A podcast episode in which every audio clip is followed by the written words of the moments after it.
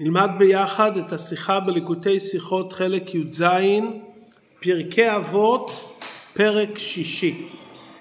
פרק שישי של פרקי אבות הוא פרק שהוא הכנה למתן תורה, הוא נקרא בשם קניין תורה.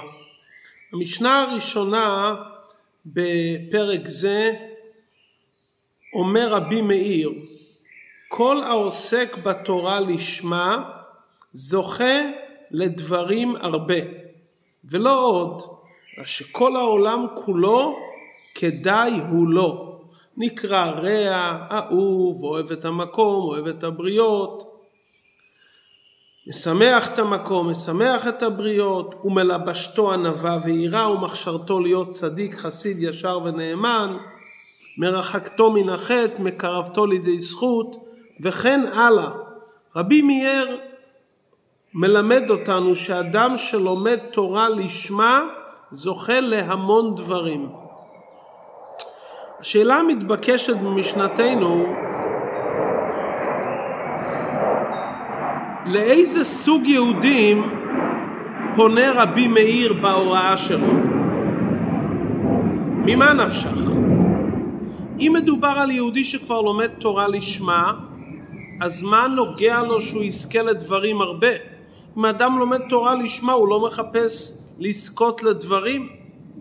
ואם מדובר עדיין עדות יהודי שעדיין לא אוחז בלימוד התורה לשמה ומתכוונים להשפיע עליו שילמד תורה לשמה, אז ברגע שאתה אומר לו שהוא יזכה לדברים הרבה, זה כבר לא יהיה תורה לשמה.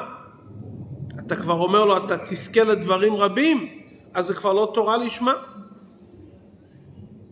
היה לכאורה אפשר לומר שבעצם כוונת המשנה לא לתת לו שכר, אלא כמו שהתורה מבטיחה לנו שברגע שאדם לומד תורה ומקיים מצוות, הקדוש ברוך הוא יסיר מאיתנו את כל הדברים המונים וישפיע לנו כל הטובות שמחזיקות את ידינו לעשות התורה.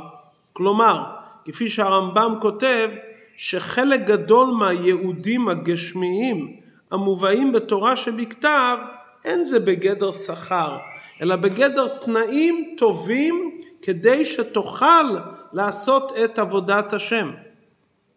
וכן רבי מאיר אומר במשנתנו שהאדם שעוסק בתורה לשמה זוכה לדברים הרבה, כלומר יסירו ממנו את הדברים שמונים ומבלבלים אותו, וכל העולם כדאי הוא לו, כלומר לא רק שהעולם לא יבלבל אותו, אלא אדרבה, כל העולם יעזור לו שהוא יוכל לעסוק בתורה מתוך מנוחה ושלווה.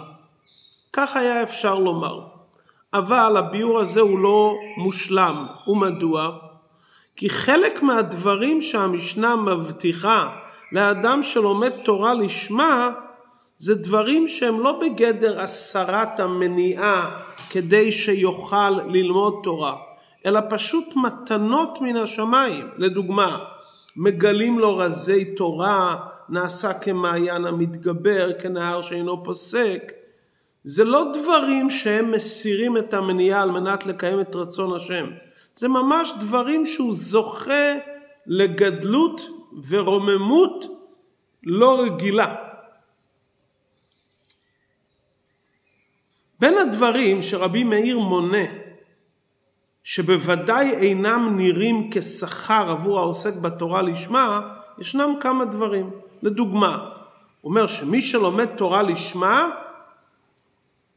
אוהב את המקום, נקרא אוהב את המקום, אוהב את הבריות, זה הרי חיוב מצוות עשה מן התורה, ואהבת לרעך כמוך. הפירוש שהוא זוכה לזה. נוסף לכך נאמר מרחקתו מן החטא. מה? רק מי שלומד תורה לשמה ונמצא בדרגה כה גבוהה של לימוד תורה לשמה הוא זוכה להתרחק מן החטא?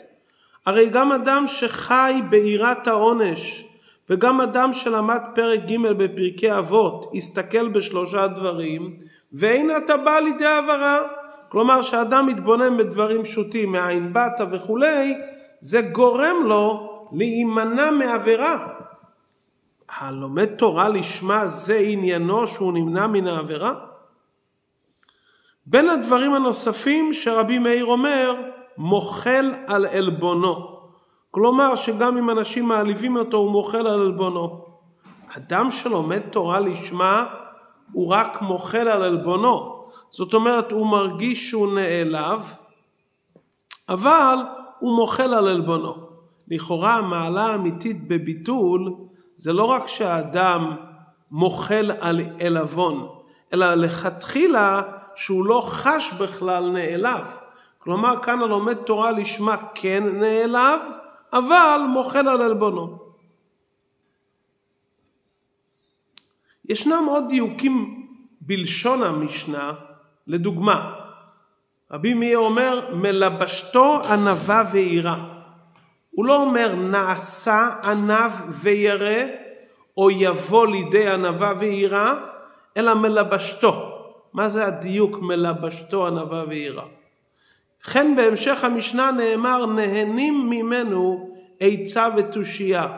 מדוע נאמר נהנים ולא נאמר מבקשים ממנו, מקבלים ממנו עצה ותושייה? וממש בסיום דברי המשנה נאמר מגדלתו ומרוממתו על כל המעשים. מה ההבדל בין לגדל את האדם או לרומם את האדם? אין זה כפל לשון, אלא יש בזה דיוק, מגדלתו ומרממתו על כל המעשים. עד כאן השאלות והדיוקים במשנה. ממשיך הרבי בפר סעיף ד' של השיחה. על מי מדובר כאן?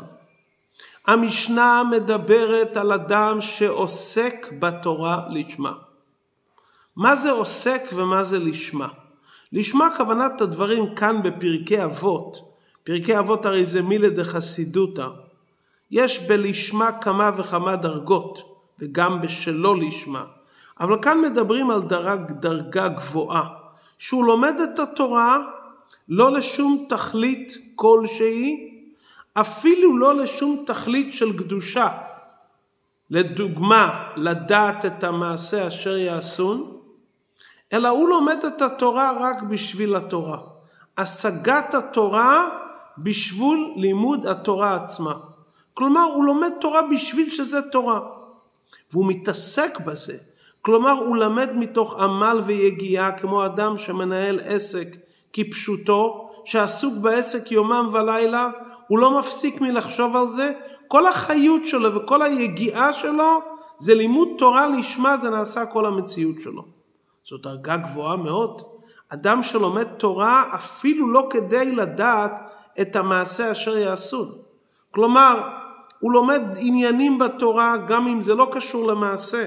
כל ההסתכלות שלו על לימוד תורה זה עצם הדבר לזכות ללמוד תורה.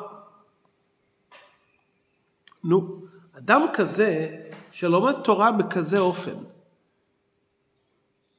לשמה בדרגה הגבוהה ביותר, יכול להתעורר אצל האדם הלומד שאלה. חכמינו אומרים שכל האומר אין לו אלא תורה, אפילו תורה אין לו. כלומר, אם אדם אומר אני רק לומד תורה, הוא גם לא יזכה ללימוד תורה. מדוע? כי לימוד תורה חייב להיות עם גמילות חסדים. גם כשאדם עוסק בתורה לשמה, הוא חייב להתעסק עם אנשים שמסביבו ולהתעסק בגמילות חסד. התעסקות עם גמילות חסד נובעת מזה שהאדם מברר ומזכך את מידותיו, עד שהוא מפתח רגש עבור הזולת. לא להיות בעל גאווה, להרגיש את השני, וזה דורש מאדם עבודה ויגיעה לא רגילה להתבונן, לזכך את עצמו. כלומר, שאדם זקוק לזמן ועבודה ויגיעה כדי להגיע למצב של התעסקות עם גמילות חסדים וכל העניינים הקשורים עם בין אדם לחברו. גם עניינים שבין אדם למקום, לדוגמה, לעורר אהבת השם, להיות יראי שמיים כדרוש, זה לא נגרם בדרך ממילא. אדם צריך להתייגע על זה. למדנו ברמב"ם בהלכות יסודי התורה, שהאדם כדי להגיע לאהבה ויראה הוא צריך להתבונן במעשיו ובברואיו הנפלאים והגדולים, ויראה מהן חוכמתו מיד אוהב, וכשמחשב בדברים אלו עצמן הוא נרתע לאחוריו ויגיע ליראה. כלומר, כדי להגיע לאהבת השם וליראת השם, האדם לא יכול ללמוד רק תורה לשמה, הוא חייב ללמוד ולהתבונן בעוד דברים שיביאו אותו לאהבה ויראה. הוא חייב להתבונן בדברים של מעלת הזולת, בתיקון מידותיו, כדי שיהיה לו רגש והוא ירצה באמת להתעסק בגמילות חסד עם השני. שואל האדם שעוסק בתורה לשמה, מכיוון שאני עוסק בתורה לשמה יומם ולילה, וזה כל מציאותי ולומד רק בשביל התורה עצמה, כיצד אני אוכל להצליח בכל שאר ענייני עבודת השם? מה יהיה עם אהבת ישראל, עם גמילות חסד? מה יהיה עם אהבת השם, עם יראת השם? חס ושלום יחסר לו בדברים האלו? מי שנמצא במדרגות גבוהות של לימוד לשמה, לשם התורה עצמה, כמו שלמדנו בחסידות מהזוהר, לשם התורה עצמה, בוודאי שהוא כבר גם אוהב את השם וירא השם. אבל ייתכן שבעניינים שבין אדם לחברו הוא עדיין לא יהיה בתכלית השלימות, ורבי מאיר מתכוון כאן לאדם שלומד תורה לשמה גם בדרגות הנמוכות. שואל אותו אדם, איך אני אצליח בגמילות חסד? איך אני אצליח בלפתח רגש עבור הזולת? מתי אני אתעסק בזה? איך אני אצליח באהבת השם ויראת השם? מה, יחסר לי עניינים אלו? אם הוא היה עוסק בתורה בדרגה שלא בדרגה הגבוהה הזאת של לימוד תורה לשמה, אלא לא, היה לומד תורה לדעת את המעשה אשר יעשון, זה כולל לדעת גם את כל ענייני עבודת השם. אז מובן שהלימוד והמעשה הם לא סותרים, כי הרי הוא לומד לכתחילה רק על מנת לעשות. אז ברגע שאדם נמצא במצב שהוא לומד רק על מנת לעשות, והוא לא נמצא בדרגה של אהבה ודבקות ותשוקה ללמוד תורה בשביל התורה עצמה ולא רק את אותם עניינים הקשורים למעשה, אז בוודאי שהאדם שלומד תורה רק בעניינים הקשורים למעשה, או שכל לימודו זה רק בשביל מעשה, בוודאי שהוא יגיע לזה. אבל אנחנו אומרים שרבי מאיר מדבר כאן על עוסק בתורה לשמה. כלומר, אדם שלא חושב לגמרי מה הוא יקבל, מה הוא ישיג באמצעות הלימוד. הוא לומד רק בשביל השגת התורה גופה. אדם כזה שלא חושב על עצמו ולא חושב על המדרגות הרוחניות שלו בעבודת השם, ודאי שהוא מפסיק לקיים מצוות, מפסיק בשביל לקיים מצוות, אבל אין לו זמן להתבונן האם הוא בירר וזיכך את המידות שלו. האם הוא התעסק מספיק עם גמילות חסדים, עם אנשים שמסביבו שואל האדם שעוסק בתורה לשמה, מה יהיה אצלי בקשר לכל שאר העניינים הקשורים עם עבודת השם? זה מה שמטריד את אותו אדם רציני שבאמת לומד לשמה. על זה בא רבי מאיר ומחדש. כל העוסק בתורה לשמה זוכה לדברים הרבה. זוכה. לא כתוב שהוא יקבל את הדברים בתור שכר. זוכה הכוונה לומר שזה לא בתור שכר. השכר שהקדוש ברוך הוא משלם ליהודים עבור לימוד תורה וקיום המצוות הוא בערך לתורה ומצוות. אפילו לפי הדעה שאומרת ששכר המצוות זה באופן סגולי, אבל זה שלכל מצווה יש שכר משלה, מוכיחה כי לשכר יש שייכות ודמיון למצווה. בטח לפי הדעה שאומרת ששכר המצוות זה כמו תוצאה טבעית. בוודאי שהשכר קשור למצווה. מה השכר של יהודי שלומד תורה לשמה באופן של עסק? השכר הוא זה שהוא מתקשר לנותן התורה. זה השכר. שכר מצווה מצווה. אורייתא וקודשא בריך הוא כול אחד. ולכן שהמשנה אומרת זוכה לדברים הרבה, היא לא מתכוונת לנקודה העיקרית של השכר של אדם שלומד תורה לשמה. על שכר לאדם שלומד תורה לשמה מהו השכר? ההתקשרות לקדוש ברוך הוא לנותן התורה. שכר מצווה מצווה. אז על מה המשנה מדברת? רבי מאיר אומר, עיקר השכר זה עצם הדבר שלמדת התורה לשמה. חוץ מזה, לא בתור שכר, אלא בתור זכות, אתה מקבל בדרך זכייה דברים הרבה שהם נמוכים מעצם המדרגה וההתקשרות שלך עם הקדוש ברוך הוא שאתה לומד תורה לשמה. ואותם דברים שאתה מקבל בגדר זכות ולא בגדר שכר, שהם יותר נמוכים מהעניין העיקרי שאתה זוכה ללמוד תורה לשמה, ולא לחשוב על שום תוצאה שאתה תשיג ותקבל, אלא עצם הדבר שאתה זוכה ללמוד תורה לשמה, זה השכר. מלבד זאת, אתה תזכה לדברים הרבה. אותו דבר אתה תזכה לדברים שהם למעלה מהשכר, כי הם למעלה מגדר נברא. גם אותם תקבל בדרך זכייה והתערותא דלילה, כגון מה שנאמר במשנה מגלים לו רזי תורה ונעשה כמעיין המתגבר. גם זה לא בתור שכר, זה בתור דבר שמעל זה. מה הם אותם דברים הרבה שתזכה לא בתור שכר, בהמשך לזה שאתה לומד תורה לשמה? הדברים הללו מתחלקים באופן כללי לשני סוגים. דברים שאדם מקבל בדרך ממילא והוא לא זקוק לשום יגיעה מיוחדת, ודברים שאדם זוכה להם באופן חלקי, הוא בוודאי נדרש מהאדם עבודה. כלומר, ישנם דברים שהוא מקבל פשוט מתנה, מתנה מוחלטת, גמורה. ויש דברים שנותנים לו ועוזרים לו, הוא יקבל את זה על ידי עבודה קלה בהרבה יותר מאשר אדם אחר. אבל נדרש ממנו עשייה כדי שהעניינים האלו יהיו אצלו כדרוש ובשלמות. וזה ההבדל בין דברי רבי מאיר, שבהתחלה הוא אומר, מלבשתו ענווה ויראה, מכשרתו להיות צדיק, חסיד, ישר ונאמן, מרחקתו מן החטא ומקרבתו לידי זכות. הדברים הללו, אתה לא מקבל אותם במתנה גמורה. חייבים להתייגע על זה.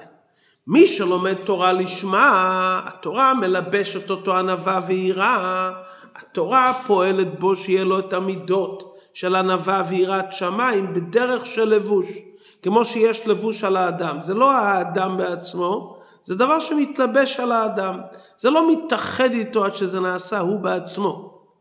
ולכן הוא לא אומר נעשה עניו, נעשה ירי שמיים.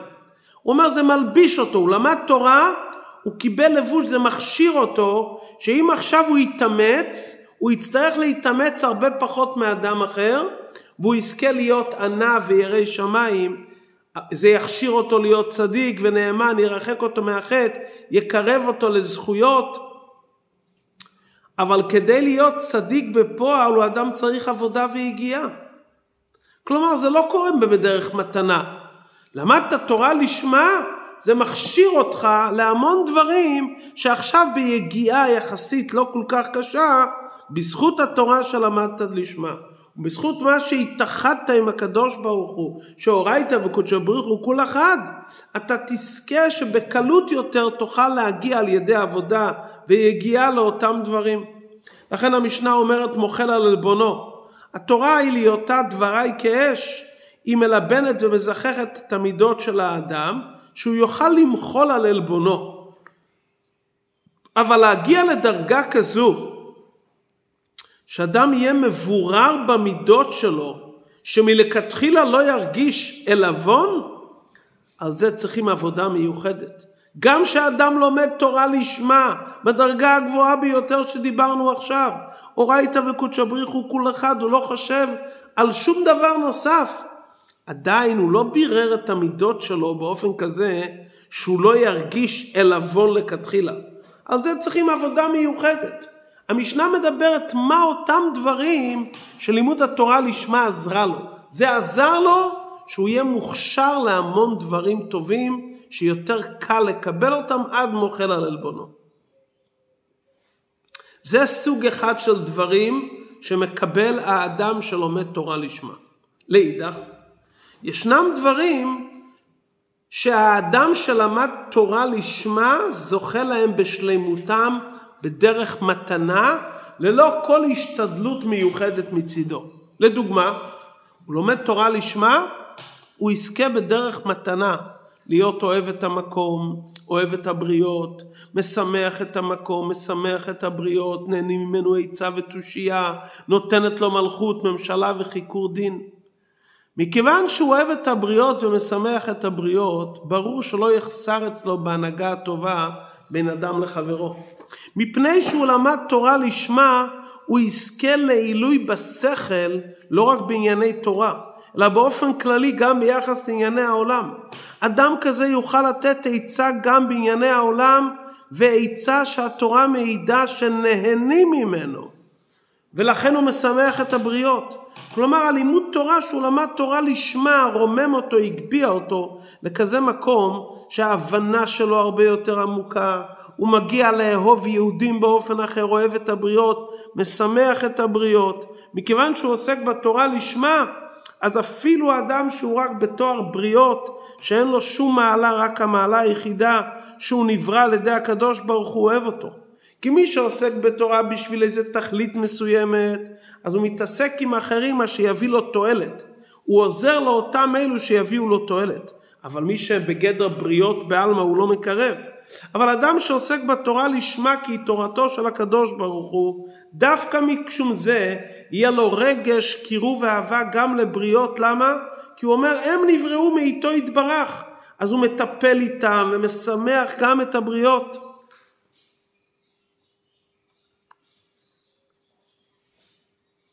כלומר, זה דברים שהוא מקבל בדרך ממילא.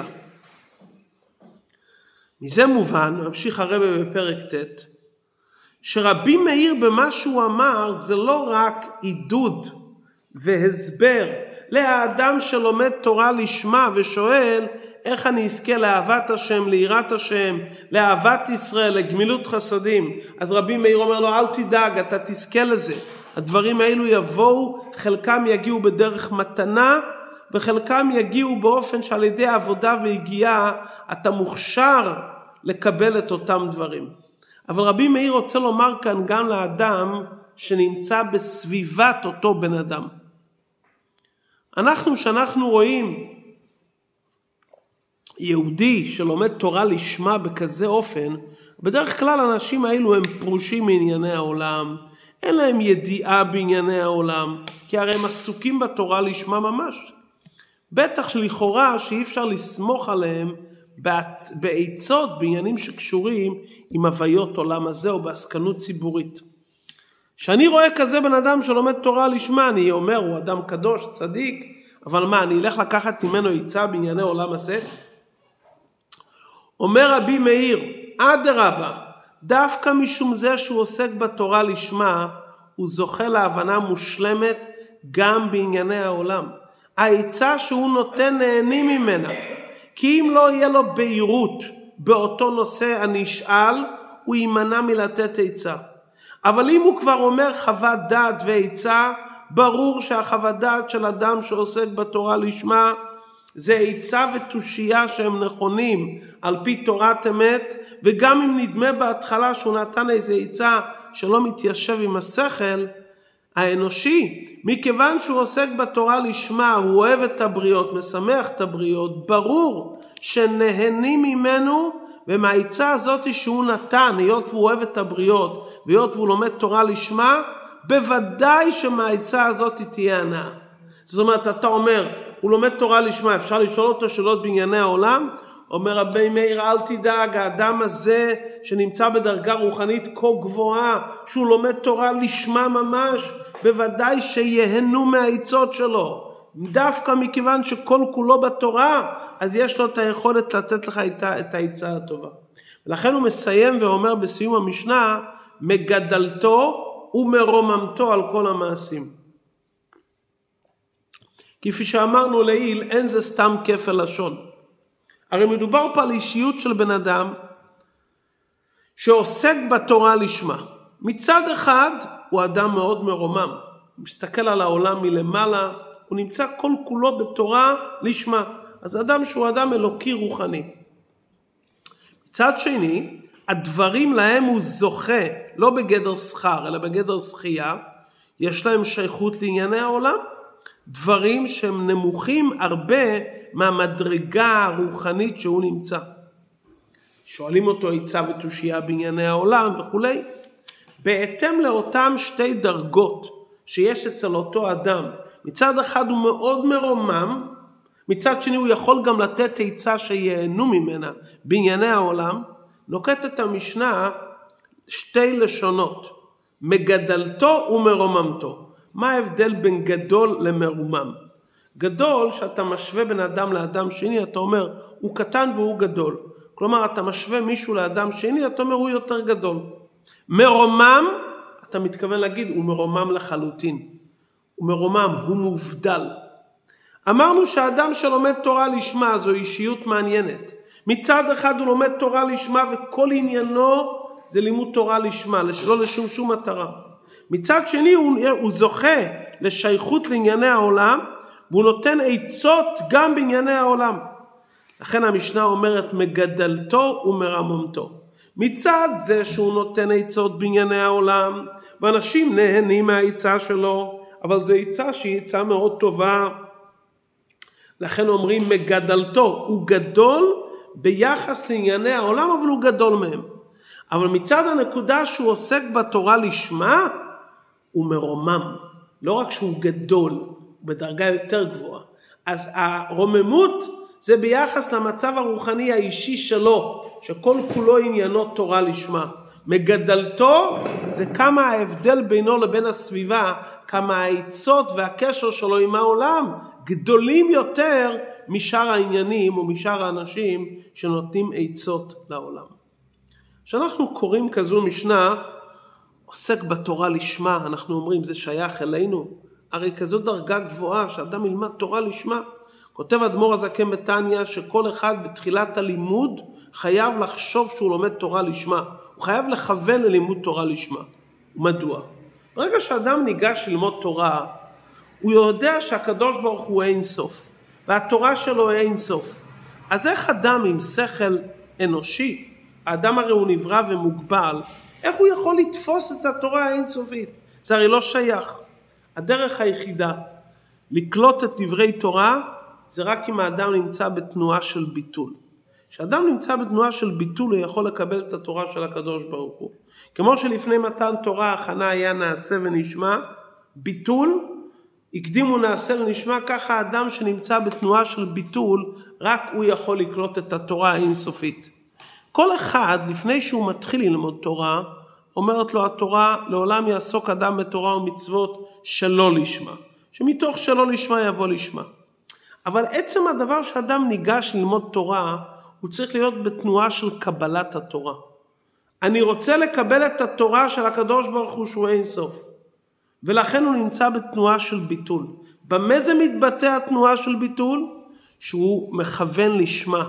אין לו שום פנייה בלימוד התורה, הוא רוצה כרגע להרגיש רק את הקדוש ברוך הוא בעצמו. הוא רוצה ללמוד כי זה רצון השם.